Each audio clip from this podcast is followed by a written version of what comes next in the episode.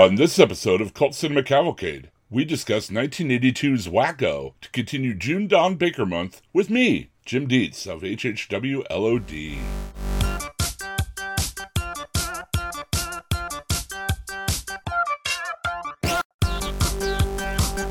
Welcome to Cult Cinema Cavalcade, a movie podcast that features hosts Brandon and Cullen discussing a film considered but not limited to being a cult classic. The episode you are listening to will include plot spoilers and may contain harsh language. Follow CC Cavalcade on Facebook, Twitter, and Instagram. Listen to the show on cultcinemacavalcade.com, iTunes, and anywhere podcasts are found.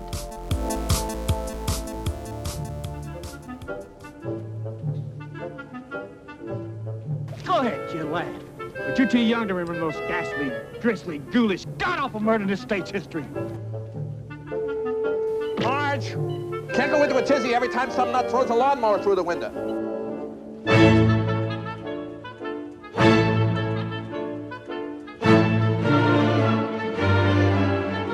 Anyway, we have a great show for you tonight, although this uh, monologue isn't part of it. This is Cult Cinema Cavalcade. This is episode 80. This is Brandon, and as always with me is your Joe Podcaster co-hoster, Cullen. I'm sweating so much, it's disgusting, just like our friend Joe Don Baker. Today we are here to discuss the 1982 film Wacko. Cullen, mow down this plot for us. Cops try to track down the infamous lawnmower killer. Wacko is directed by Greydon Clark and stars Joe Don Baker, George Kennedy, Julia Duffy, Scott McGinnis, Elizabeth Daily, Stella Stevens, Charles Napier, and Andrew Clay before he earned the dice. Welcome back to June Don Baker Month. And quickly, without further ado, let me welcome on our guest again, returning for another June Don Baker feature from HHW LOD Podcast Network, Jim Dietz. It looks so good. Hey everybody, did we catch that Halloween pumpkin prom killer yet? Not yet, not yet. But Oh. guess what, Jim? You caught something else. A big moment here tonight. Jim has joined the Five Timer Club of Cult Cinema Cavalcade. Oh wow, thank you. Yes, Do I get the smoking jacket and the Well, we're working on that. the, uh, Uh, the membership card and uh, trying to get a TeeFury to co- come up with some nice smoking jackets for us. But they told us they just make T-shirts. I get the code to open up the grotto or You get the keys to the pool for two weekends a year. wow, that's great. Thank you so Yep. much. You can get in the grotto and just get all the syphilis you care to have. It's the uh, Neil. Breen pool featured in like three of his movies. so his backyard. yeah, his backyard. He doesn't know though. There's a bunch of laptops and like uh, um, satellite dishes all around it. Free tuna all weekend. Oh wow. We joked around like a bunch of jackasses about uh, PopCon stuff last time because we recorded before it, but now we are officially post PopCon, Cullen.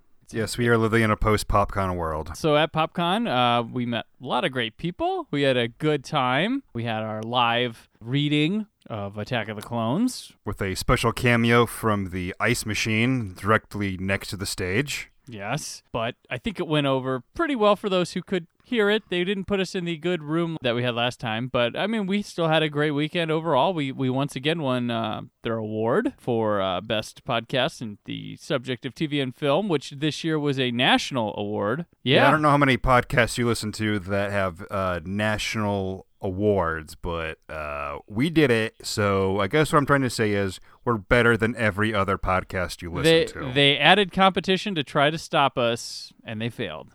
Well, congratulations, guys. Thank That's you, Jim. quite we also quite a feather in your cap. we also want to thank the guys at Literate Gamer as we teamed up with them for uh, the PopCon Pub Trivia and won. So uh, yeah, take that trivia, people. I suppose. Some of those questions were bullshit, and I will be angry about it until I'm dead. but we still won. So, anyways, But we, but we still won, so it was all. It's, it's fine. as we were ridiculed and made fun of the entire night, but we, we got the final laugh by beating Mr. Matt Quiet at his own game. And then we just beat him up afterwards, or just physically in in an alley. He deserved it, though. I regret nothing.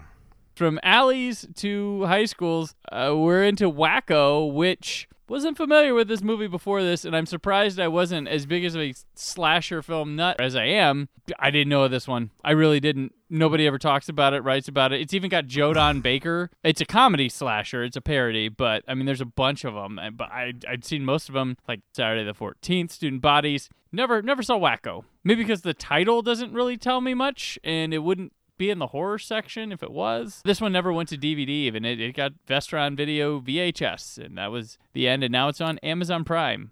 The finest Yeah, of I- video I had- formats. Right. Yeah, yeah. There's a real uh, Nightmare Weekend vibe. Oh, if you watch it on Amazon. I was hoping you'd say something. Yeah, I, I, yeah, it's very dark. I mean, Amazon Prime boasting all this content, but you, some of it, a lot of it probably is VHS rips. This is not doing us service, but you know, we all made it through. Had anybody seen Wacko before this? No. When did No, I- when did you know of Wacko? Like I just Jim said something about Wacko, and maybe I came across it on IMDb before. I don't know, but I was like, Shh, let's do that. Yeah, Jim Jim was uh, helped in selecting this movie. I don't think it, it. Don't take it as Jim's like we have to do Wacko, guys. He just threw it as a title. I looked at, it, I was like, you know what, let's do it. It was on Amazon Prime. I definitely had not heard of it until Jim recommended it. Yeah, I'd never seen it before, or really had heard of it before I, I found it on Amazon Prime. I was just kind of trying to find a, a Joe Don Baker movie that that fit, that wasn't Goldeneye, I guess, because I guess that's off the list or something. But um, but uh, it seemed it seemed like an interesting premise, and of course, the great Greydon Clark directing the And- the auteur of his time. Yeah. It'd be an amazing day if we ever make it to the Living Daylights, Goldeneye, or Tomorrow Never Dies with Joe Don Baker, because that will mean we've gotten through a lot in doing two movies a month. Yeah, every other Joe Don Baker movie. so, That's pretty crazy. But Wacko features a lot of people scared and in discomfort of a serial killer kills with lawnmowers. But let's first take a moment to learn about some comfort with flotation sleeping devices. We're here every night to bring you some good movies, some easy conversation, and some night comfort. We're not here to bore you. I'm also here to tell you a little bit about Waterbest, to show you some of them. Because I think that's what the world is coming to. Right now, let's take a look at a commercial and then get right back to the movie. Presenting Country Comfort. I've still got those country feelings,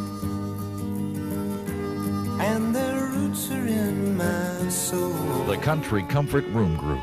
The bed, a double tiered bookcase headboard. The beautiful triple dresser. A mirrored hutch that's exclusively unique. And a nightstand, all with matching rustic wood carving. Country Comfort at just 777 and only at Labreeze. Wacko is a film that we don't have much background other than it got made. It's one of those movies. Well, it's, it's interesting though because the guy, three out of four of the guys who wrote this went on to like big, much bigger careers. Yeah. Uh, Dana Olson ended up writing The Burbs and the uh, the, Oh. that Brendan Fraser uh, J- George of the Jungle movie and Inspector Gadget, and then ended up See, I- see, I believe that. I believe the person that wrote those movies wrote this movie. Right. That adds up And one then- hundred percent. Then he uh, he wrote uh, also is uh, the producer and creator of Henry Danger on Nickelodeon right now. Jim Kouf, who also contributed to the screenplay, wrote Rush Hour and The Hidden. I like The Hidden. The Hidden's a good movie and uh, Class. He wrote Up the Creek, which not a good movie, but a lot of movies in the '80s, and then ended up helping create Grimm for TV, along with the, one of the other screenwriters, David Greenwald. Hmm. Created Grimm, was also a producer and writer on Angel. Did a lot of television, including X Files. Did a lot of writing on Buffy the Vampire Slayer, The Commish, Wonder Years, Secret Admirer, the 80s film, 80s teen comedy. So, I mean, these three out of four of these screenwriters uh, went on to like pretty decent careers. Michael Spound, the fourth screenwriter, is more known as an actor. He's been a character actor in a lot of movies like The Ring and Must Love Dogs, and he was on soap operas for a long time. But I mean, they all went to much bigger careers from this movie, one would hope, anyway. Right? Yeah, there's plenty of names in this movie. Yeah. You know, Oh, yeah. I can't remember her name is right now, but the lead actress, she was the housekeeper on Newhart. Yeah, Julia You got- Duffy. you know, thank you. The Gillian Jacobs of her time, as, as I like to say. and, you know, of course, we got Andrew Dice Clay in this. And, and most importantly, we have someone else from Joysticks in this movie. Scott McGinnis. Scott McGinnis returns. The discount Ted McGinley. We have George Kennedy towards that end of his career type, role. I mean, he was also in another slasher film called Just Before Dawn, which is, I love that movie. It's awesome. It's got Greg Henry. Right. It's uh, yeah one of my favorite slasher movies. But Uh, um, Charles, yeah, Char- also in this. character actor Charles Napier, who's been in like a million Yeah. things. Darby Hinton is in this, uh, young Darby Hinton, and then one of my big crushes from the '80s, uh, E.G. Elizabeth Daily. Yes, Um, Elizabeth Daily. Uh, Dottie Dottie from uh, Pee Wee's Big Adventure and uh, so many other movies, and also may, might be known to younger viewers as the voice of Tommy Pickles on, uh, on, Right. on Rugrats. She was also she was a pop star during this time too. Yeah. Actress, singer. But yeah, this cast was just I just just like, oh my god, it's him, or oh my god, it's her, and yeah, uh, like Yeah, it's not. It's it's in a, in a sense, it's not dull because it's got a lot of familiar faces in it in early roles, or in in George Kennedy's case, uh, something crazy that you don't see out of him. And uh, keeping with the uh, the Greydon Clark theme of uh, him reusing actors, um, the librarian Jacqueline Colin, this is the lead in Angel's Revenge. yeah, she's the one who gets all the angels together in Angel's Revenge. So Oh my. much like much You're like right. much like Orson Welles and his Mercury Theater group. Greydon goes. The Greydon Clark players. The Greydon Clark players return. But yeah, Andrew Clay, as, as you mentioned at the beginning, hadn't earned his dice yet. Was super young in this. He looks in this movie exactly like what Kyle Mooney does on his Weekend Update character, like hair down, like exact. Yeah, yeah. like just I always, the I always got, yeah, I always got that. I was like, you know, he, he looks like he's trying to do some Andrew Dice Clay, and then it, when Andrew Clay shows up in this, I'm like, whoa, because the hair is just They yeah, even and- do like a little Grease like musical intro for his character at the beginning. Oh, yeah, yeah, it's wicked. I mean, this movie is like all all over the place here, It's, but it's, let's it's that kind of Zucker This- Brothers thing where they just took like a million jokes and threw them at the wall to see what would stick. But you realize Th- there's th- talent with doing that Yeah, with the Zucker right. brothers. Yeah, it's When like like this stuff is this is shitty Zucker Brothers. It's like disaster movie, epic movie. Right. You know, it's like those. It's that kind of comedy, but before those things were thrust upon us. Right. I mean, yeah, it pretty much takes the core of Halloween and prom night and then just goes wild with them. Has a lot of uh, cur- current then, but now incredibly dated references now. To- Yeah. Mm-hmm. Totally throws out the idea of good taste in any way, shape, or form in so many ways. I mean, wow. Yeah, this movie was was something for sure. This is me, 13 years ago. Hi, my name is Mary. This is my big sister Pam. She's getting ready for the Halloween pumpkin prom. We open the film with a gloved hand holding a knife and stabbing a pumpkin and then puts this jack o' lantern on his head as a mask and then all these guts fall out of it when he put it so he forgot to take the guts out. He puts it on on his Yeah. head. When that happened, I, I sat there and I thought, oh no, this is our movie. I couldn't This is the- see. yeah, yeah. Well, that didn't help either. I was like, was that guts? Okay. Um, Yeah, that's yeah. It's so dark. This movie. I mean, n- n- not like thematically, but actually dark. You know, they took the the bold choice of not lighting it well enough for the audience to see what the hell was going on. uh, the the person in the mask takes off. Like I thought it was a riding lawnmower, but in better lit scenes later, it's just uh, like a push mower. And the it's a it's a huge push mower, but yeah. and then the Alfred Hitchcock Presents themes plays. But at this point in the beginning, it sounds like it's we don't have the rights, so we're gonna play up to the point where we have to change it without getting sued. But then later in the movie, they just kind of played the theme. Yeah. But right here at the beginning, I thought they were just trying to do that thing where you have that knockoff song that makes you think of the other one, Right. and then it's just enough not to get sued. Which that movie Prom Night is just like that. There's all these disco songs that sound like these other disco songs, you know, but the lyrics are way Mhm. different, and the beat is just hair off, and the timing's different. That's what I thought they were doing here, but then the theme comes back and plays in full later. I'm gonna guess they're not that clever because I didn't see a whole lot of cleverness in this script.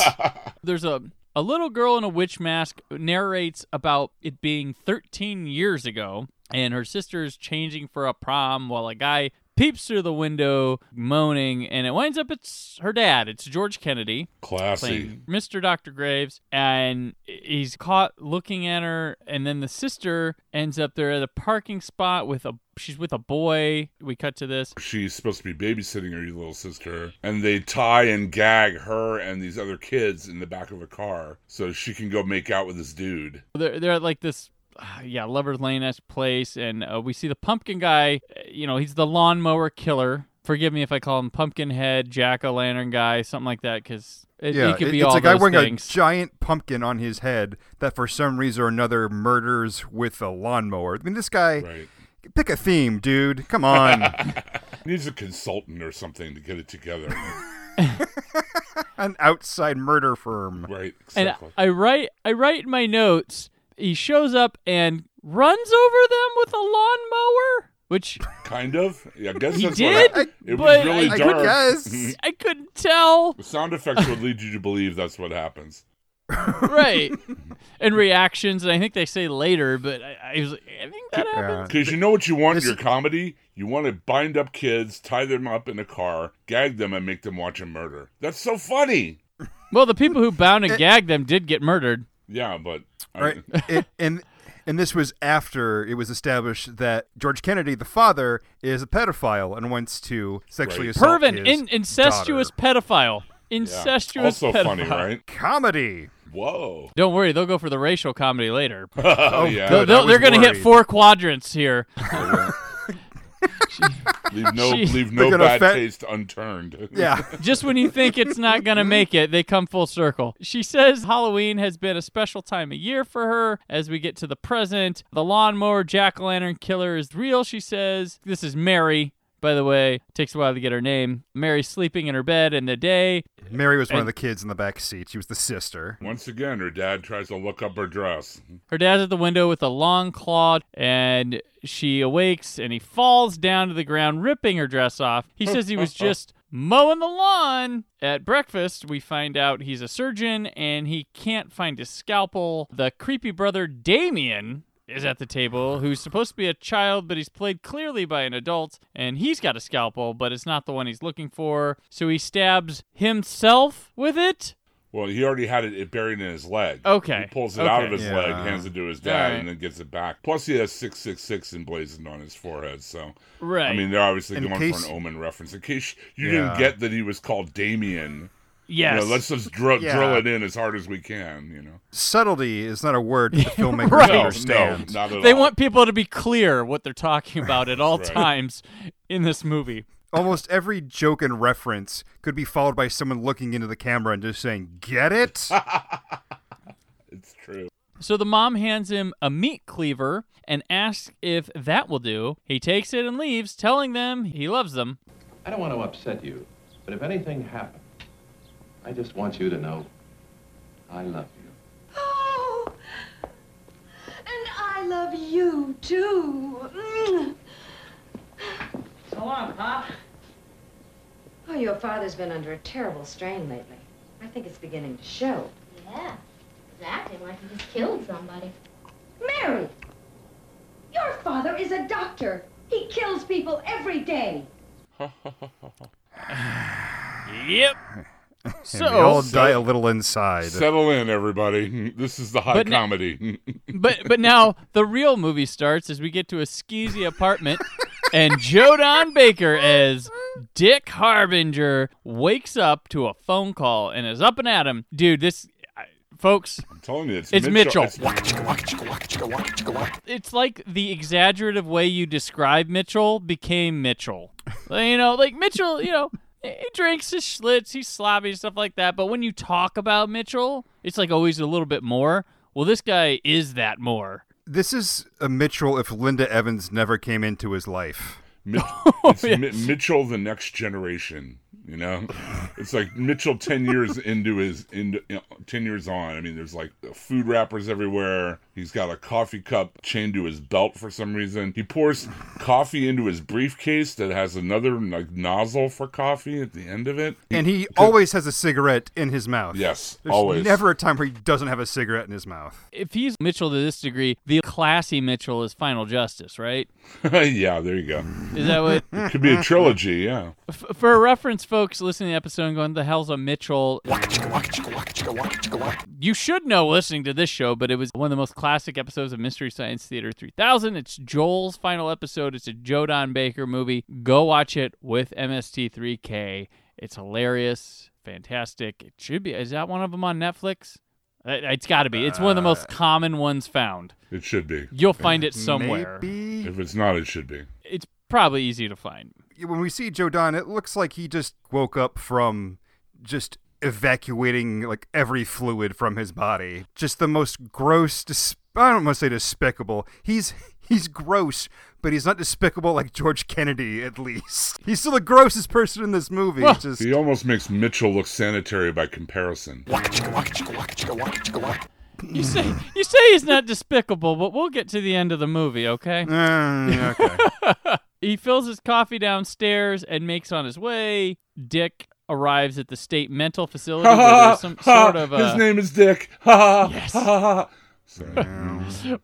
where there's some sort of crime scene. There's a nurse dead, a patient escaped the night before. Dick finds a rope out of the window and dust Out of the first ledge. floor window, by the way. He thinks it's the lawnmower Mhm. killer, to which the cops snicker about it. A doctor talks about the patient being in there 13 years and nah, nah, nah, nah, nah. Bald headed, smiling weirdo watches them from the bushes, and then the doctor hands uh, Harbinger a calendar with Halloween circled in blood. This movie is also awash in red herrings. Oh, yeah. Like there are like fifteen Oh, yeah. different like red herrings. Uh, Very uh, scary movie territory. Yeah. Th- Yeah, there's so many red herrings that I just I just couldn't care. Yeah, like, like, exactly. just give me f- give me five, okay? There- I mean, Limit there's it a- to five. There's a clever way to do this shit. They don't have it in Nope. to do it. As, 'Cause there's as scenes Cullen said, like- as Cullen said, clever is not in the vocabulary. Right. Because there's moments where I'm like, oh man, they could have nailed this. I get what they want, but man, these people suck at this. So Mary's boyfriend, Norman Bates, picks her up from school. He's played by Scott McGinnis, who was our hero from the last movie. He's, he's called Norman Bates, but he acts nothing like Anthony Perkins. Oh, nope. At all. Doesn't even look like him. No. He looks like James Marsden. You know, that's. you know? Kind of with a pin, more pinched nose. Yeah, definitely. Yep. Sure. 80s hair and a pinched nose, yeah. And of course, his proclivity when he is sexually aroused is to make lawnmower noises, which sound nothing Yeah. like a lawnmower at all. It just sounds like he has heavy, bre- It's he like, has like sleep going apnea or something. You know. I know what you mean. Norman? Mary. Stop that right now! Mary, I can't help it if I sound like a lawnmower every time I get excited. And, and, and, and,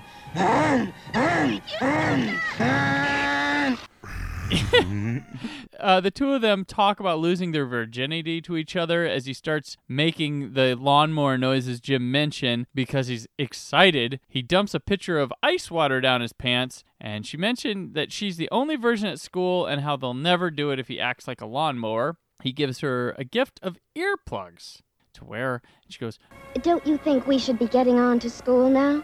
I'd rather get on to you, Mary. And then they just drive to school. just like Norman Bates. Also, it should be pointed out that a lot of the times in the background of these shots, I noticed it first in this scene, there are people mowing lawns. Like almost like Mhm. like they have like four people mowing the lawn all at once in the background of the scene. They're just uh, it just seems uh, like they, they went, oh look how clever we are. We're putting a little Hitchcockian uh, spin on this by our mise en scène. It's like please give me a friggin' break, dude. The school is uh, named after Alfred Hitchcock, of course. In the restroom, Mary recalls the horrors of that Halloween 13 years ago and wonders what happened to the boys with her there that night. And she's speaking to the other girls in the restroom because it's crowded in there with them doing their makeup because, you know, women. We one get mirror some- in the bathroom too. Right. We get Right. some uh a cappella intro for Tony Schlongini, uh, played by Andrew Clay. Everyone's talking about him. People that know him just love him. So if you're feeling down or if you're feeling blue, this dude will make you feel super cool. Tony Schlongini. I am respected everywhere. Tony Schlongini. Girls always pulling out my hair. When I walk Rosie around, Boom, boom, boom, boom. beholding the side of her mouth. Boom, boom, boom, boom. My temperature rises, my soul realizes she almost approaches my league when she's hot. Tony Schlongini. Ow! During this, there's a banner in the wall that reads uh, Hitchcock versus De Palma, which is the rival high school, which it's kind of funny. Jim, what are the teams? The Hitchcock Birds, I think, and the the De Palma Knives. The the Tony Schlongdini song is more entertaining. Yeah, no doubt. As Mary and others leave the restroom, we see the escaped patient sitting in a trench coat on the toilet. The girl goes over to Tony, Rosie, to schmooze him and shows him down her shirt. Are we to believe that he is like, um, how can I put this delicately? Uh, mixing up a batch, as it were, as she's doing this? Because he's making those kind of O faces while she's like showing him her shirt and stuff. Yeah, and what she shows him, she, she tells him she's not wearing panties either. Yeah. Mary comes over to tell Tony not all girls are like that and shows that she's wearing panties. Because she's the good girl. Yeah. Well, see, but she the- shows the jo- more off. Yeah. Well, see, the, the the joke is that Tony Schlongdini has got a big one, and apparently it's so big that it rips through his pants. That's his character. Uh, whenever I see a character like Schlongdini here, and they, I'm never convinced that he's the football player they always want me to think he is. Because this isn't the first time a movie has some greaser in a jacket. And it's like, yeah, he's a he's mm-hmm. star quarterback of the, the the Alfred Hitchcock Birds. It's like, no, he's not. like, I, like, when no, is the Whoa, whoa, greaser whoa. guy? Time, time out for a Yeah. second. Time out. That's your problem with the script? No, no, I was. of all, no, I. I that's, uh, like, that's like the tip of the crap iceberg on Oh the no, screenplay. I wasn't. I wasn't limiting that comment to this movie. I Oh, was. okay. uh I was trying to extend it. I was trying to extend it to other movies where you got some guy in the leather jacket, the hair, and stuff. I'm like, that guy does not play football. No, he's the guy that makes fun of people that play football. Right? He's the guy smoking under the bleachers during the game, and that they're they're all like buying drugs off of, or like you know, like afraid to mess with. They want to party he's with the him. he's the guy getting your daughters pregnant. That's who he is. The guy the football coach says to stay away from. That's uh, Tony Schlongdini. Dick Harbinger shows up at the captain's office, played by Charles Napier. Chief gives him uh, shit about his constant Halloween quest for the lawnmower killer. He brings in a top psychoanalyst doctor who says, uh, Your secretary has a magnificent butt. This doctor gets upset and cowers on a couch. And when he's called a clown, the doctor tells the chief about the wacko who escaped the previous night. The chief throws him out. Dick asks for a sign to go after the killer, but the chief flips him the bird. Wah, wah. And the, and the doctor's like- name is Dr. Denton, as in Dr. Denton pants with the flap in the back. Mm. Uh, see, what a, what a what a what a clever reference. Man, we are reacting like hard to these jokes. I do like when the chief gives uh, Joe Don Baker the middle finger, and he goes, "Does that mean no?" Like that. That was funny, just because it's he's just stupid, and that any, anytime it's pointed out how dumb Joe Don Baker is, I laugh. That's a guaranteed win for me. A Harbinger grumbles out of the station and is harassed by some fellow cops. And when a whiny guy comes asking for his help about the killer 13 years ago, he gets mad and decks him down the stairs. And as he leaves, the guy says, They'll be sorry. They'll all see. In a classroom, okay, this is weird. A German speaking scientist with like a plate on his head, like a metal plate, is teaching the class magic tricks? Dr. Like- Moreau. Yes, Dr. Moreau, and he's cutting a woman in half, and he also he even has an assistant and all everything, and he then pulls the woman apart, and uh, blood drips out all over. Because I that's guess funny. it didn't work. Outside in the commons area, everyone's making out, and Tony's girlfriend is giving him grief about the upcoming game with the De Palmas. Yeah, that was funny we're- because not here, and everybody's making out. Ha ha ha. Yeah, where they openly say that they're going to do steroids to fight the other team. As he drives around, Harbinger cracks a beer and remembers the night 13 years ago. He picks up a woman in his car at night who had statutory thighs, as he describes them. But wait, Uh, that's not the right flashback. That's not. No. Mhm. he quickly changes to a story about working Vice and having some S and M cross-dressing session with the same girl. But now, that now he says he's got the true story, and it's about uh, him circumcising a kid. But but that's not it.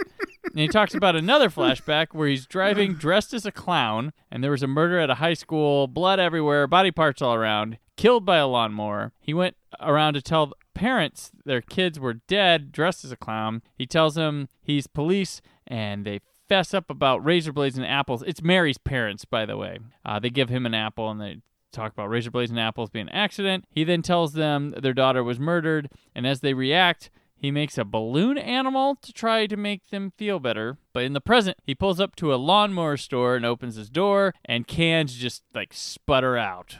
Brought to you by Schlitz. Yes, this is exact. You know, this is what I'm saying. Like, you make the joke, like, "Oh, Mitchell drinks so much Schlitz, he opens the door and his cans fall out." Well, this movie actually does the cans. And there, and there's no way that like at least one of those cans isn't just full of piss.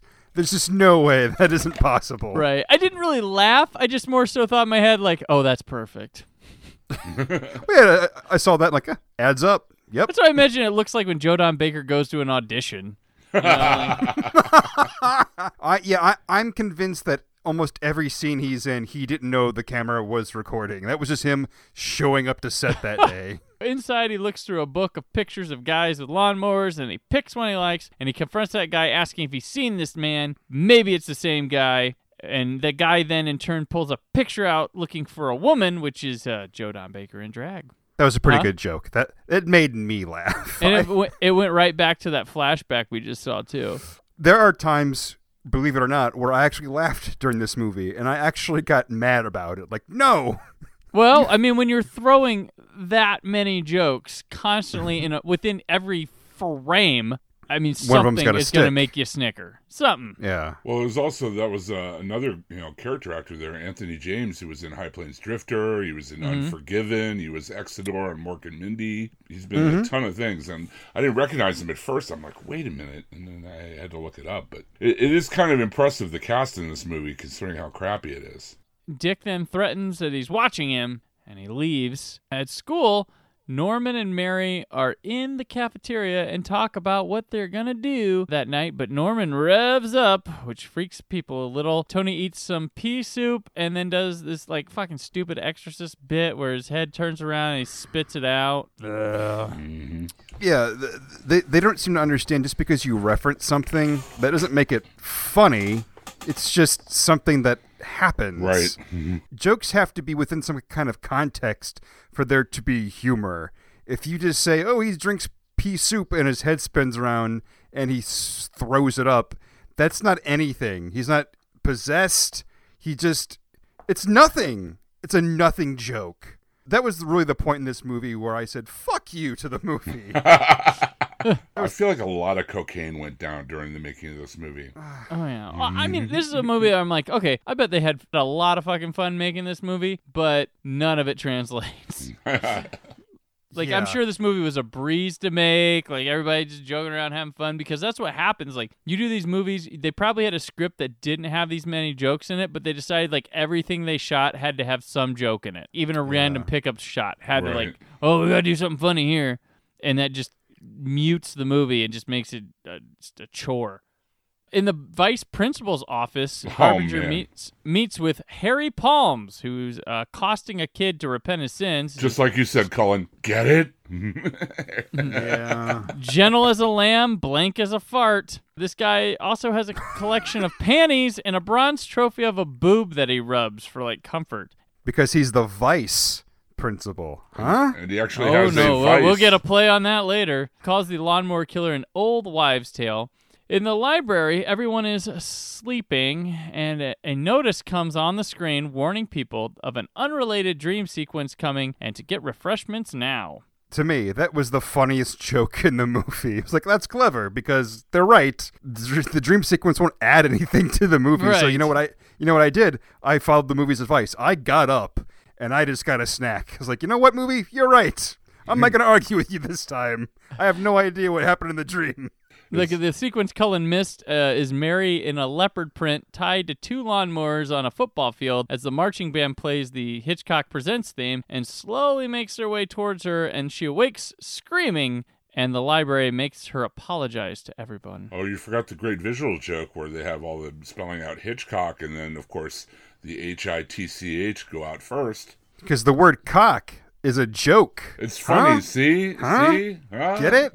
Oh, like Wiener, like Schlongdini. Got yes, it. like Schlongini. Oh my. exactly. So so so let's just let's just count the dick jokes so far. For, we got Dick Harbinger, we got the the, the cock and Hitchcock, and we got Schlong Dini. Can we count Harry Palms? We can Yeah. count Harry Palms. I'd go with that too. Yes. Ugh. We're like a half hour into this movie. Who knows if there's some slang we're not picking up on because it died in the early 80s and we're not hip to it anymore or even knew of it. There could be even more. Well, there's there's another one later too, when they talk about when he's a kid, when Joe Don Baker's character is a kid, he's little Mm. little Dick. Mm. Yep. At the lockers, Tony's girlfriend Rosie comes up and plays Guess Who, and he says Lawnmower Killer, which makes Mary scream, and Norman scolds him for being insensitive, which is funny. Someone telling Andrew Dice Clay he's insensitive. Hmm. It's like passing out speeding tickets to the Indy 500 in this movie, saying something's insensitive. So what you're so what you're saying is there's more than one harbinger in this movie. Norman opens a locker, which Mary screams, and I don't know if we saw anything at that point because it was dark and whatever. But Harbinger comes running. He pulls his gun and he fires it off into the locker until it's empty, and it's a miniature lawnmower.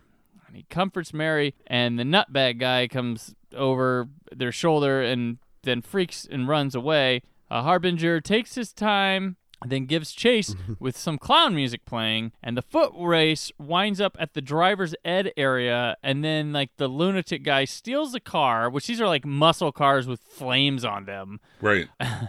Dick Harbinger grabs a car too, and there's a chase, and somehow like Tony and Rosie that were in the school are now in the back seat of a driver's ed car during the car chase. They like just Uh, zapped well- there. And E.G. Daily's I mean, character is coming on to Joe Don Baker while he's driving. I was just like, ew. Right. Bambi. It- it- you know, there, there's part of me that says like, "Hey, that's crap," but then there's another part of me that says, you know, if Joe Don Baker was in a foot chase, yes, they would have enough time to leave the school, casually walk over to the car and get in the back seat as Joe Don Baker struggled to move that lard that he calls a body. Fair enough. Fair And enough. I hate to keep referencing Mitchell, but this car chase is almost as slow as the one in Mitchell. Exciting car chases. Next, the Cloverleaf. So- hot merging action. So Bambi is she's in the one with Joe Don Baker, as Jim mentioned. She's attracted to him for some reason, and they hook up. The trench coat wacko then crashes the car, and then Harbinger's car jumps it as it explodes and flies off into the clouds. And that just like uh, it just flies off like okay funny the image no it, it flies off we see them inside the car having a conversation and then it just goes back to flying again and it's just where are the jokes why is that funny what the fuck is happening I, I at first I thought like is this like a reference to Grease what the fuck Yeah, is this? what is it it? might be. It's a poor one because it. Right. I- so Tony and Rosie apparently made it out of the crash, and they're burned up. And Rosie says, Tony, it's never been that good. Yeah, I'll give it a seven. All right, sweetheart. At Mary's house, her brother is hanging out in the deep depths of the oven, and the mother says for him to get out, and then a lawnmower is thrown through their window with a long winded note. And she calls the father mid surgery, who finds a little lawnmower in the body he's cutting open. And he's performing a hysterectomy on a guy. Yeah. So Tony and Norman get ready for the football game in the locker room. Something begins dripping from Tony's locker and they all freak out and the words help me appear on the locker. Tony opens it to find a pair of his old gym socks. Okay, were either of you thinking that would be anything other than socks? As soon as I saw that locker oozing, I'm like, okay, here comes the funny joke of being socks. Come on, do it, do it. And when it happened, I absolutely, I yelled at the screen, Fuck you.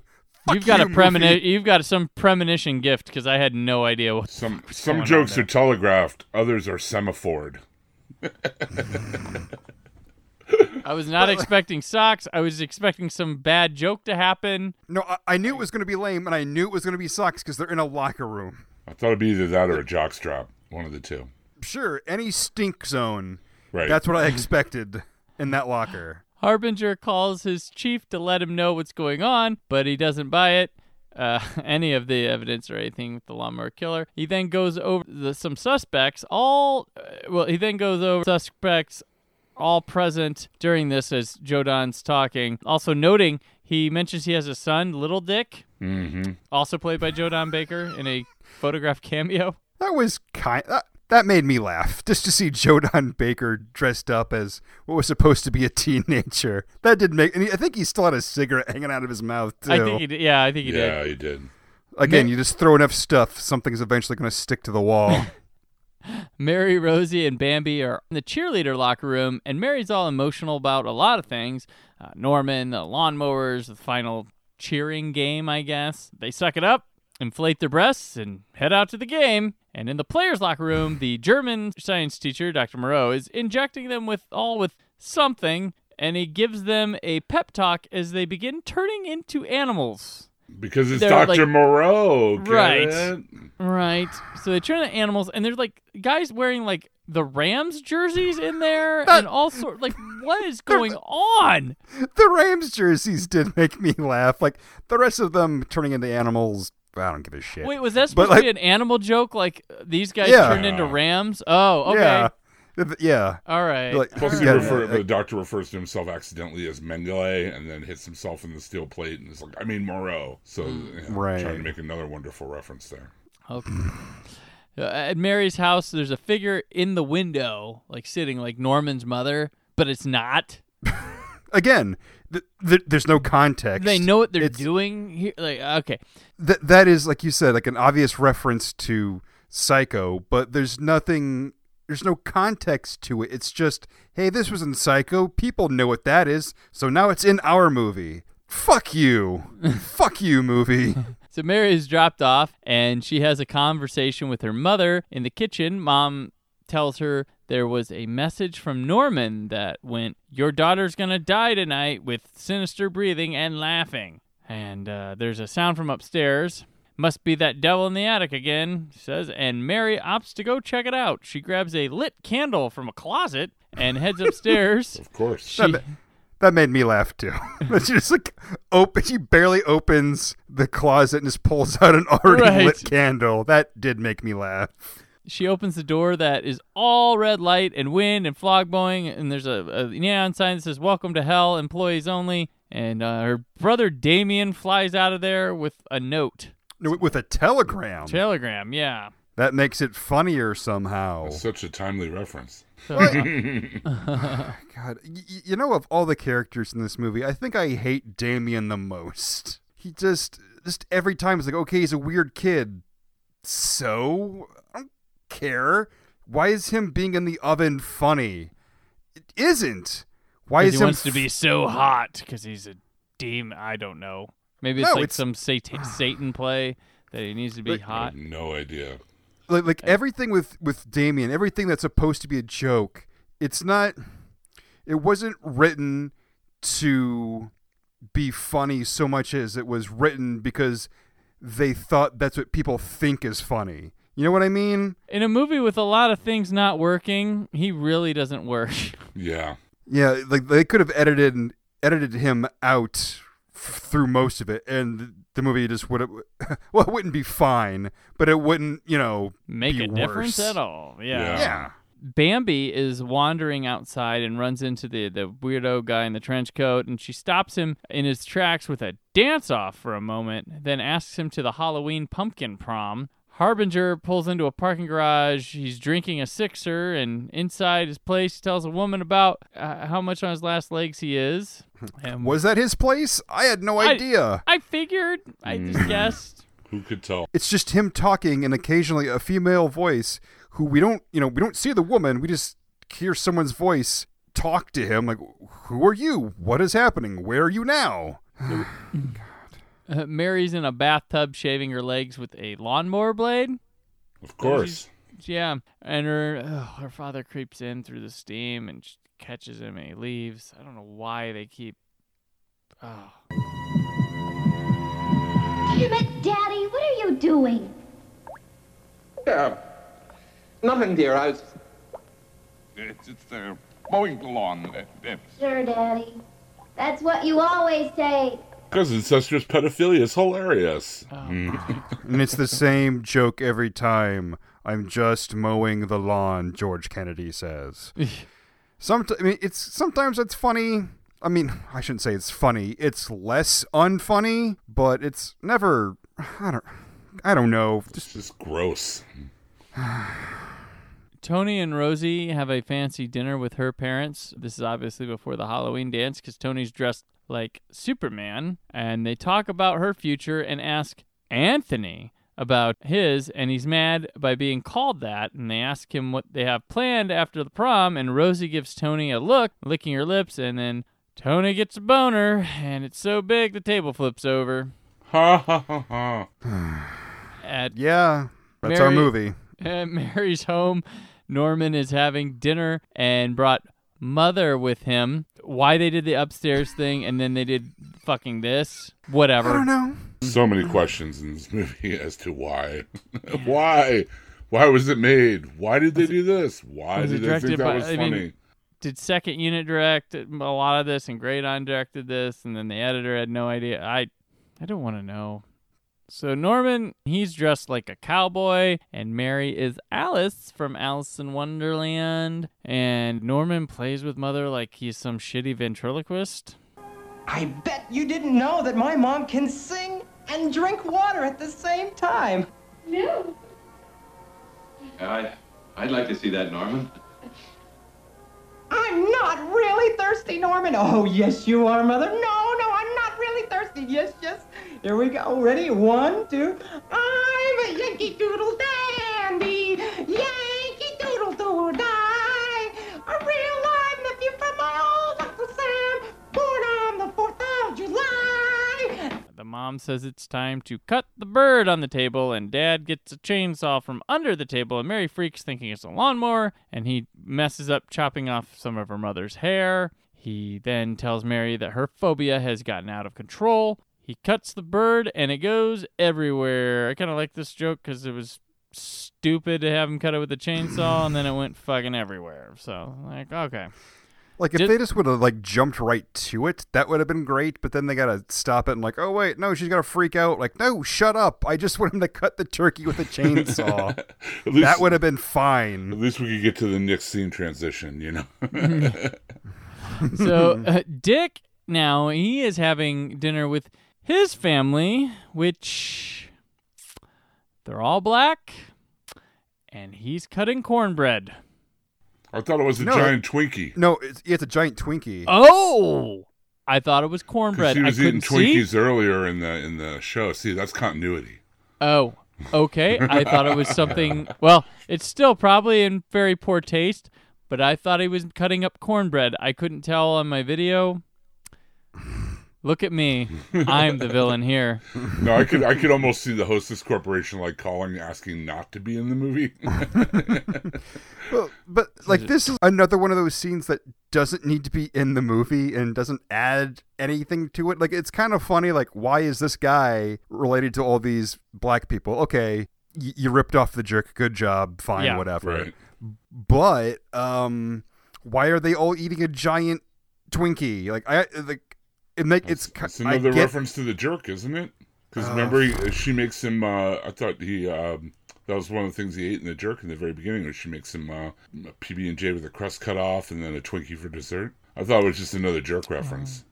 It could be. I don't know. They never ate a giant Twinkie, and like, uh, I, I want to make sure people understand this. When I say giant Twinkie, what do you think? Four feet of Twinkie or so, and like, Yeah.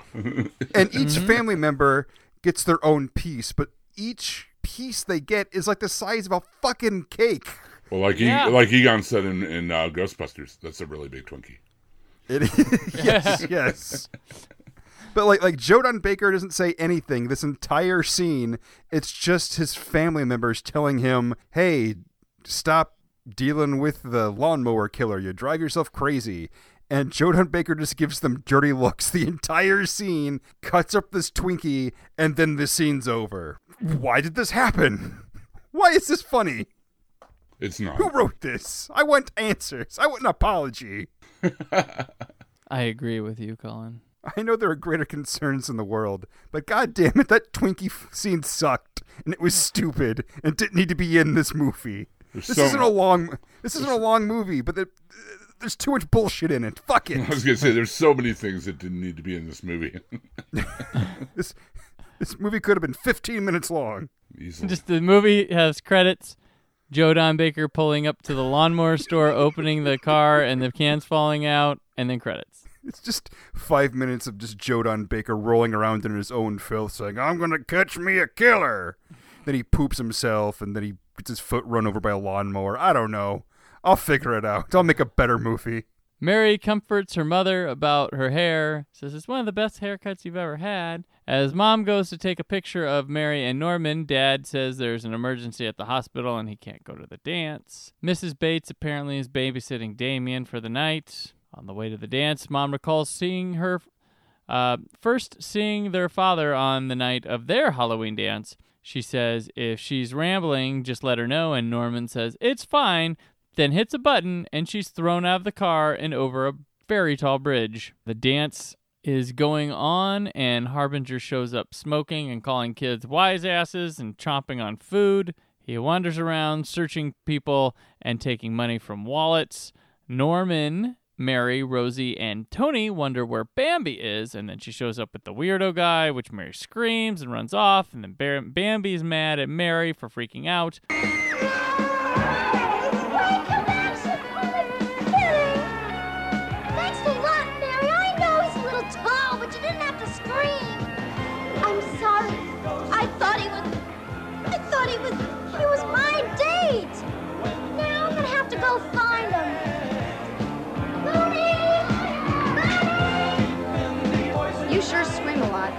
The vice principal stares and compliments himself in the mirror in his office. He's wearing no shirt, white shorts, red suspenders, aviators, and a pair of boots. Mm-hmm. Yeah, yeah. What um, what is that costume? What, what, what would you call that? Uh, Harry Palms from Wacko. Stripper Oompa Loompa. I, I don't. Like even the writers like, I'm out of ideas. It's like I don't even want to write a joke for this. Let's just have him dress weird. That'll be funny enough. Let's just get on with the movie. the jack o' lantern pumpkin mask lawnmower killer, which uh, he's a jack o' lantern on the head, and then he's wearing like a witch nose around it. Because I guess the costume's wearing a costume. I don't know. I, I have don't no idea. I, don't- I, I don't know, Brandon. I think this movie really hurt Cullen in a in a real like fundamental way. to point on the doll where it hurt me. so he bursts in and he strangles the vice principal and puts him into a vice on the wall and crushes his neck with it, killing him. Get it? you you know the more you the more uh, we go through this, the more I'm convinced you're right, Cullen. They should have just called this movie "Get It" with a question mark. The, Yeah. yeah. Get it? The movie. Get it? The movie. Mary's mom shows up outside the dance, and the dad shows up bloody in his surgical gown. Bambi wanders the halls looking for her date. She runs into the jack o' lantern lawnmower pumpkin killer, who is holding an axe and swings it at her. So I guess she's dead. We don't see contact. Never see it. Yep. We just take it on faith. I mean, even if it was happening on screen, we probably couldn't see it anyway because it's in a dark hallway. So, you know, this movie isn't known to highlight anything for fucking vision. Tony and Rosie go to leave, but are stopped and told they can't leave. I can't allow you to leave if you're going out for drugs or drink. That's against the rules. It's okay. We're just having some kinky sex. Oh, all right. In the halls, the two completely miss a big spot of what I thought was blood on the floor as they go to the cafeteria. Harbinger stops by it, tastes it, and says it's ketchup. I'll believe Joe Don. Man knows it's What? ketchup. Why? Why did this happen? It reminded Like, me it's of just that, oh, I don't know either. It reminded me of that scene in Thanksgiving though. Yep. It's blood. it's Mhm. blood. I made that lo- joke long ago in a movie I made in high school where uh, I saw a trail of blood. I, li- I bent down, I tasted it, and said, "This is John's blood." So I'd like to be the uh, originator of that joke. Uh, See, that is a good joke. This is just not dunking a tweak, Twinkie in ketchup. That's it's nothing. That's not. or would you say putting ketchup on a cookie? Oh, You're right. Callback. Oh my god. There's oh. Fuck this movie. The lawnmower mechanic, he wanders behind Harbinger with an axe as he leaves that blood sp- uh, ketchup splatter. In the kitchen, Tony is putting whipped cream and cherries on Rosie's boobs. Well, I'm more powerful than a locomotive. I hope you're not faster than a speeding bullet. And what are you doing in here? I got dibs on this sundae. Uh, cause, cause. The Pumpkinhead guy, lawnmower killer, shows up. Tony offers his gold chain in exchange to let them go. The killer sticks Tony's head in the garbage disposal, but not before the lunch lady comes and makes him turn on the water first. And he then sends Rosie through the dishwasher. They're is dead. that what that was? Yeah, it was like one I of those what that- high-powered uh, dishwashers with like scalding hot temperatures that cleans them in like I- 30 seconds. I had no idea what that was. It I'm was guessing just- that's what it was. That's why I th- was like, okay. As far as I could tell, it was just a woman being inserted into a silver machine. Yeah. Because they didn't didn't explain it. And I expected her like to come out the other you know side, you know, dead somehow from whatever that machine did to it. Like, oh look, that's clever. Like, if it was a dishwasher, like I don't know, she could be covered in dishes or just any number of things they could have done. Her skin could have been burned off. Just fucking give me a reason to care, wacko. The uh, weird whiny guy goes crazy Ralphing through the dance, saying like, "They'll all be sorry, you'll see." And Mary and Norman dance, talking about horniness. Mary decides to go look for Bambi because she's worried about her. She insists on going alone for no reason at all and tells him she's not afraid. Mary's parents sit outside getting high off some gas. always wanted to ask you. What's that? what is your first name? Doctor. Uh, no, no. I mean, really? I'm not kidding. Doctor is my first name. I don't have a degree in anything. Ah, ah, him being called, you know, his first name being Doctor, that's kind of funny. It was just so late in the movie, and it was just like, I don't fucking care anymore. Like, like why do you save your comedy this late in the movie? Ugh. You save their comedy? Their comedy? There was comedy. I missed it. Uh, Mary, Touche. Mary searches alone outside as elephant noises happen. She bumps into a old Pumpkinhead and he's with the lawnmower and he revs it up. Mary runs back inside the school. She hides in a classroom. As he enters the classroom, the jack o' lantern killer, lawnmower killer, that guy, she stabs him with an American flag. He picks up his knife and then stabs himself in the leg, thinking it's Mary. She runs off to the vice principal's office, finds his body, at first not realizing he's dead till he falls over. The lawnmower killer then enters there with the flag still in him. She tells him to hold on, and she grabs a rifle and shoots him. She comes by his side and apologizes, never meaning to kill anyone. Then he rises and she goes, You asshole, can't you stay dead? Mary runs into her parents. Her mom's passed out. As she continues on, the jack o' lantern killer guy stops by. Dad warns, Don't do anything I wouldn't do. Mary then shows up with a riding lawnmower and runs him over. He then rises up as Mary collects herself. And, and, and don't worry, when Mary meets her father in this scene, he still manages to try to molest her. So don't worry, that Yes. hilarious joke just goes through the whole movie. George Kennedy had a hell of a time on this movie. Somebody's somebody's keeping that continuity alive. And thank Yeah. goodness. Uh, inside the dance, Norman is elected Halloween Pumpkin Prom Queen. He gets a door prize, which is, uh, get this, folks, it's an actual door. Slap those knees. Slap him. That was one of the better jokes in this movie. He gives a speech as Mary shows up screaming. The lawnmower killer bursts through the wall on the on his lawnmower. He falls off the mower and passes out. Mary says, "You're starting to piss me off." All the suspects sh- then show up. The mower repair guy says, Nice costume. The nutcase guy does some stand up routine as he reveals that he was a witness of the original murders, to which Mary notices it's Johnny. And we flash to which exact kid he was on that night. The crazy Ralph, Harbinger of Doom guy, shows up riding an elephant. A talking elephant. She tells it nice costume. He goes, It's no costume, bitch. Why did any of that happen? Why, why, why was there an elephant? Hey, I know somebody we could rent an What- elephant off of for the day. That's not enough. It needs to talk. Why? Why? Why? Who thought that was fucking funny? That like, oh, we got a back talking elephant in our movie My for friend- ten seconds. My friend's got an elephant. You can put it in the movie. There you go. Okay. That's probably what happened. Uh, he admits that he's the lawnmower killer, which they all doubt, but he really is. And he said he'd come back 13 years later to apologize, saying he's all better now, is sorry for what he did. So then they unmask who the hell this pumpkin guy is, and it's Dick Harbinger smoking a cigarette. No. He he said he was doing it to prove a point that the lawnmower killer could return again. Then he passes out and wakes up again, and then spouts some bullshit patriotic esque speech, and then dozes off again. The repair guy says, "Good night, sweet prince."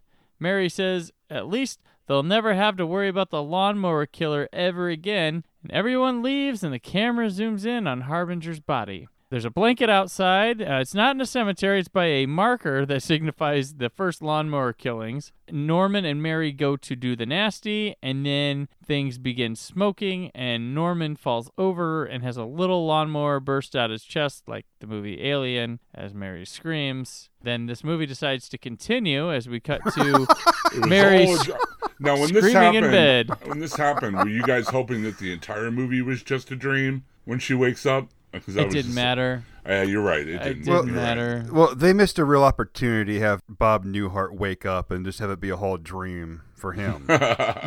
that would have been a slam dunk. She's screaming in her bed. She had a nightmare. Norman comes to her side. Um, she apologizes that they still haven't been able to have sex since they've been married for 13 months, 13 weeks, 13 days, and 1.3 hours. He says it's okay, and they begin sucking face as a heartbeat hits heavy, and her dad shows up in the room with a lawnmower. She says, Damn it, Daddy, what are you doing? And uh, what's he say, Cullen? Just mowing the lawn. And she says that's what you always say. And then, you know, you freeze frame created by somebody and you have the studio laughter track, right? That's how this should end, but it doesn't. Um, Nope. We then get a public service announcement from George Kennedy talking. He does the whole thing. You know, we've had a lot of fun here tonight, folks. But uh, I did. I did like that a lot. actually, um, he says lawnmowers don't kill people, people kill people. He is then pied in the face, and Mary says, Sure, Daddy, that's what you always say. The credits happen, but if you stayed to the end of the credits, uh, Dick Harbinger, laying down back at the school dance, uh, wakes up, looks at the camera, and the music goes.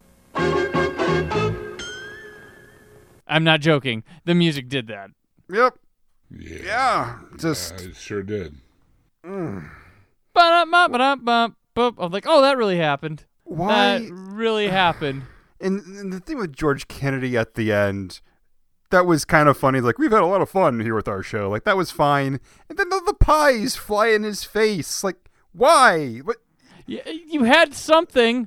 You And and, then you had- you fucked it up. They were real pies too. Usually they use like you know shaving cream and stuff. But they were Yeah. actual pies. It was. Right. Ne- it- I mean, this movie was. It was not going to make up for the movie we just watched, but god damn it, they were onto something, and then just Yeah, it, it could have ended on a high note instead of just like, and now it's a shitty Three Stooges knockoff. and have to Great. go back and reference that joke that was never funny the whole fucking movie. Well, and it was extra weird because it's not like Mary was on screen saying it. It was again just a female voice off screen just yelling dialogue. Ugh. So, how many jokes did you guys laugh at? I'll say f- I'll be generous and say five. Yeah, I guess maybe three. I or mean, you don't have four. to. It was. A, it was. It was a just a general thing. You guys don't have to count or recall. Oh, okay. I just. Out of the literally hundreds of t- hundreds of attempted jokes. Not a good Oh, percentage. yeah. No. Yeah, I've now seen Wacko, Final Justice, and Joysticks. That's I can that's- honestly say trifecta. I've uh, I've seen more Joe Don Baker movies than I ever thought I would see. Like I think I've seen more Joe Don Baker movies than his relatives have seen.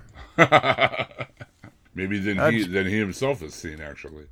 I can just- I can just see that. I'm in another movie. Come on out see it. Ah, shit. Joe Don's in another movie. Hey, we gotta go watch him try to act. Ugh. Hey y'all, hey y'all, hey y'all. I did another one of them movies. Again, I did one. You guys just you guys see if it comes to your town. So pretty good. It's called Wacko. You like that you like those movies with the knives and the kids? Well this is, this is a funny one. And I get a lot Are- of jokes. Are you gonna be all sweaty in it and look like you're gonna throw up every time you move? Just like Doris's birthday. Well Ugh. Yeah. Yeah, yeah who, who wouldn't want to see Joe Don's doughy, oily, sweaty face on a giant fucking screen? Ugh, that's that's the real horror in this movie. Damn it, Chief. The lawnmower killer's back, and I'm gonna get him. And I've got Olson and Johnson waiting out in the hall, ready to stake out that school. All we need's a sign from you. Will you give me that sign, Chief? Let me know. Now comes the point in the episode where we rate the movie we just watched. As we are cult cinema cavalcade, we keep things nice and culty. Our ratings are as follows: Stay with your family. You know what? It is what it is. I'm gonna be blunt. Not need to over-explain like this movie. Uh, converted means you're okay with this movie. You're solid. It's a, it's a, it's a recommend. And drinking the Kool-Aid, which means you probably laughed your ass off at Wacko and just kept rolling with it. So, Jim, how do you rate Wacko? Uh the first one. Stay with your Stay with the family. Uh, as much as I love E.G. Daily, and I really do, I've had a crush on her for decades. Cannot, with all good honesty, recommend this. Although I will say it is my favorite Greydon Clark movie of of his oeuvre that I've sampled. This is my favorite of the bunch, but it just uh, tries so hard, tries too hard, and doesn't succeed so many in so many ways. Colin. Well, um, I didn't care for this movie. Um, one of the few highlights of this movie was Julia Duffy. I think she had pretty decent comedic timing for what this movie was. Like the scene where um, the lawnmower killer is coming into the vice principal's office and she says, "Hang on, I'm not ready." And then she walks over to a shotgun and cocks it. Says, "Like, okay, I'm ready now." That was funny because of her delivery. You know, there's not a whole lot else that's pleasant or interesting or good in this movie. So, no, I stay with my family. I didn't care for this movie. And I think, I don't know, just fuck it. Fuck this movie. Brandon, how do you rate this this fucking thing? I'm gonna stay with my family and live at home in my mom's basement until the day I die. Cause this, oh my gosh, I I got kind of thrilled at the beginning when I found it was gonna be a, like a Joe Don Baker slasher comedy. That wore off real fucking fast. Yeah. It's it's brutal. It really. There's a couple things that if you're a, a movie fan or you know fan like 80s stuff, they're not enough to get you by, but it kind of makes it's comfort while you're being tortured, like you know E.G. Daily and like Charles Napier, uh, Julia Duffy, people in this film that you see like oh that person, Andrew Dice Clay's first movie too. I don't even think the jokes I laughed at were that funny. It, it didn't. It's just bad, horrible parody comedy. If you want something more, there's there's other ones like this from this time frame, and I would definitely check out Student Bodies. I like that one. It's it's not Mhm. perfect. It's not high art, but it's it's at least fun at the same time, and has some decent jokes, and knows how to like hold it the fuck in and not sit and just make jokes. This feels like every damn time they turn the camera on, there had to be some joke. There's always something going on. It's annoying as hell. I. ooh. I- I'm not even gonna be clever and make something up. I just stay with my family and wacko like big time. It is like CBS sitcom level of comedy where it's just imitation comedy gruel, you know? It's like this is what people think is funny, right? Like, made do you from think it's funny? real- well, it's not part what I from- think's funny. Made from comedy byproducts. Right, right, yeah, yeah. It contains no actual comedy parts. I mean, Ugh. why not put a laugh track on this? Why would it hurt? You know? Jeez. Oh man. It just like laugh tracks and like uh, like bike horns and air horns, just any stupid noise that they can make to tell people this is where the comedy happens. You know, I'm glad it was dark and I couldn't see stuff. I don't know that I want to see anymore. You saw what you wanted to. Yeah, I'm good. If something was dark and I couldn't see what was going on, I didn't struggle to figure it out. I just said, okay, well, shame on you. I, I guess I'll just have to pick up when the lights come on. The Tony Schlongdini song was one of the highlights of the movie. That's what this film is. At least they put effort into that part. I'll, Yeah. I'll give them that. I can't, man. I've never watched Final Justice without Mystery Science Theater 3000. I don't know that I ever will, but I, I'm gonna have to go polar opposite, Jim. I, I have to throw Wacko last because I, oh man, I just yeah. I Final- saw- like joysticks. I you know well both last week we both Cullen and I both recommended joysticks and Jim stayed at home, but this one I just oh man, this was tough. Yeah, it was hard to get through. But we did it together. We made it. Joysticks had like songs that at least had that. Yeah, you know, it- the totally awesome video games, other generic stuff. It had it had energy. This you know what this one Mm-hmm. this movie has no energy and is making jokes constantly. You think it'd be hyper, but I just I have no there's no energy. I'm disgusted by what I'm seeing at times. I just I don't know. Like George Kennedy, what the fuck, man? you were in Cool Hand Luke. No, this is before the uh, Naked Gun movies Yeah. started, so he didn't have a whole lot to do at the time. Man. Woo! Like, Joe Don Baker might be one of the best things in this movie. That- yeah, that's saying something. I'm saying that. I mean, it's Well, he certainly is the biggest thing in this movie. like Scott McGinnis. I liked it. I liked him more as a fucking dick last week. This Norman Bates thing is just what? I, Yeah, it's, it's not, not- funny. Like I, I don't find. I, I get that you don't have to be so factual, but there has to be some logic of fact in a joke to make it work for me sometimes. And there- there's like there's nothing. It's like someone heard about Psycho and knows the name Norman Bates and Mother and decided to make jokes about it without having like any depth or knowing anything. Yeah. Like I said, it's disaster movie, it's epic movie, it's date movie, it's all that bullshit kind of comedy in this thing. And it's kind of got the same problem that I have with uh, Big Bang Theory, is that it substitutes references for jokes. Right. Yep. Mm-hmm. Yep. Like, like, hey, remember this? Ha ha ha! You know, it's like, no, it's just a reference. It's not a joke. That's not comedy. It's and it's a hollow reference. There's no there's no comparison or anything. Like it's not. I mean, I get a a, jo- a reference joke when things it, it's relevant, but theirs are all like, oh, Wait- it's like when when Batman uh, high five that Superman, and everyone's like, ha ha ha! ha, I know what Batman and Superman are. Yeah, the jokes have to be somewhat related to the story or advance it or just just anything that adds to the movie and almost none of the jokes add anything to the movie. It's just shit that happens on the screen until it stops happening and then more bullshit comes up after that. And- that and should fo- be the name of the movie. And, folks, Cullen, Cullen showcased a lot of anger on this episode, and I want to say, I guess I, I just don't express it like he does on the, on the show, but I am just about as angry as he was with this movie. Like I could feel him during this. I just, I, I, I guess I come off maybe a little differently, but I could feel for Cullen, and I was like, I'm right there with you, man. I'm right there with you.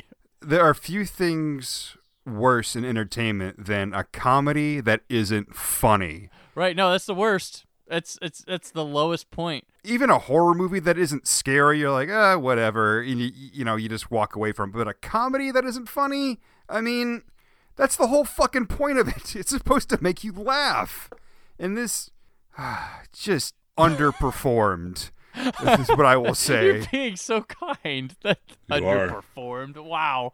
It's like that. You were you were nicer to this movie now than when we first started talking about. It. You're it. nicer to this movie than this movie was to you. Mm. I'm Yes. yeah. You're, mm-hmm. you're taking the high road. You're I'm like, you know running it. I'm running out of hate units. That's what's happening. I'm, I'm out of care units, and I'm running low on hate units. God. I'm sorry for ever bringing it up. We've watched worse movies, Jim. have. Honestly, We have watched Well, you watch Golden Needles, so yeah. Oh, Golden Needles was better than yeah, this. Golden oh, Needles Oh, is man. better. This is the bar for worst Joe Don Baker movie for us. Yeah, I'd rather watch Mitchell unripped yes, than watch this movie Unripped. again. Yes, I, I would buy a like premium like Blu-ray release of Mitchell and watch it with any commentary it has, isolated score, whatever, in one weekend. Than before thinking maybe I should watch Wacko one more time. Was Joe Don Baker and Cool Hand Luke as well? He was one of the inmates, right? Yep, yep, he was. He was Oh, wow. Yeah, that's right. So what you're saying is this movie was not only a joysticks reunion, but was a a- Cool Hand Luke reunion. Oh man. Sweet You know, fucking Cool Hand Luke. Jesus. Like Paul Newman? No, no, J- Joe Don Baker, the guy from Cool Hand Luke. Well, I was thinking Paul Newman is the guy from Cool Hand Luke. And you know that that whole egg scene, he's just sitting there like, "Oh man, I'm wasting them eggs. I eat all them eggs. You don't need them. I can take them." I hope he doesn't finish the challenge because I'd like some of those eggs. I can just see the phone call now. Hey George. Hey George, it's me, Joe Don. Remember that movie we made together with Cool Hand Luke? Well, I got this new script called Wacko. Greydon Clark. Uh, no, Greydon Clark, Hello? director Hello? of Final Justice. Hello? I, I really apologize. I, That's okay. I didn't mean it. You know, I, I'm sick. Forget it, Tony. I, I really feel sick that you're sick about this, so I'm. Tony! It's all right. On the next episode of Cult Cinema Cavalcade, we'll once again be doing our patriotic duty with American Ninja 3 Blood Hunt. So thanks to everyone who decides uh, we are worth their time, even though Wacko wasn't worth ours. And thanks to none other than Jim Dietz for hopping on board for June Don Baker Month, putting him in the Five Timers Club. Thank you, Jim. Thank you for having me. It's always a pleasure. So where do you want? Well, let's talk about some good things in this episode. Where can we find what you're doing and what's going on right now at HHWLOD? HHWLOD.com. We've got, uh, uh, we're on uh, break right now from the Walking Dead TV podcast. So we're doing a rewatch of Babylon 5. Uh, we're doing a podcast. Uh, it's available streaming on Amazon for the first time. So we're doing a podcast doing two episodes of Babylon 5 apiece. Uh, it's called The Grey Council, and it just started up.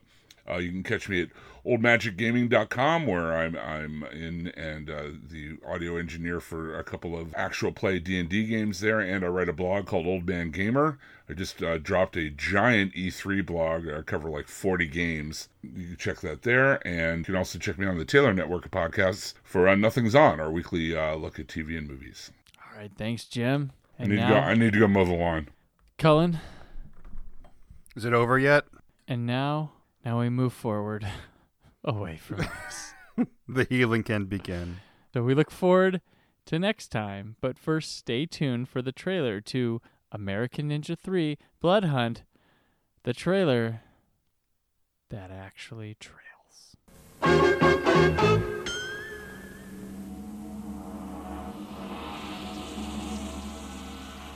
The way of the ninja is a world of mystery, and only the best can master its secrets. Now, a new strength has joined the competition. Representing the United States of America, Sean Cunningham. You made the cover of Inside Karate this month. This Cunningham is in our way. He is ninja. Thrust into a dangerous arena of double dealing, the champion must now become a warrior and prove himself faster, stronger, braver than a force of super ninja. And more powerful than any who have come before to thwart a plot of worldwide domination. What is going on here? This could become the most threatening type of warfare known to mankind. Germ warfare. General Andreas asked for a superhuman. He's selling out to a terrorist? That's wholesale slaughter. Time for action.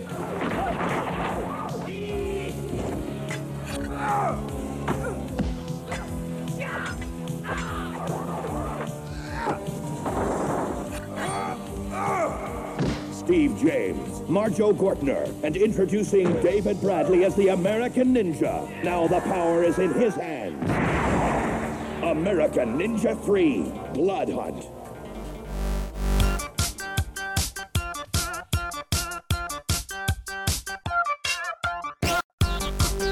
For listening to Cult Cinema Cavalcade, part of the Creative Zombie Studios Network.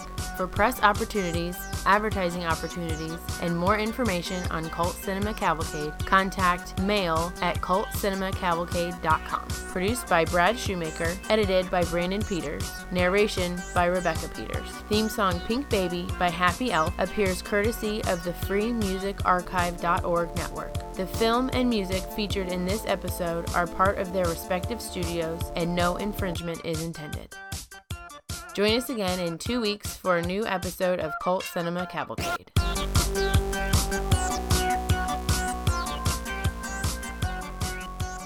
Dick, dick, dick, dick, cock, dick, dick, dick, dick, cock, dick, dick, dick, dick, cock, dick, dick, dick, dick, cock, dick, dick, dick, dick, cock. Fuck you.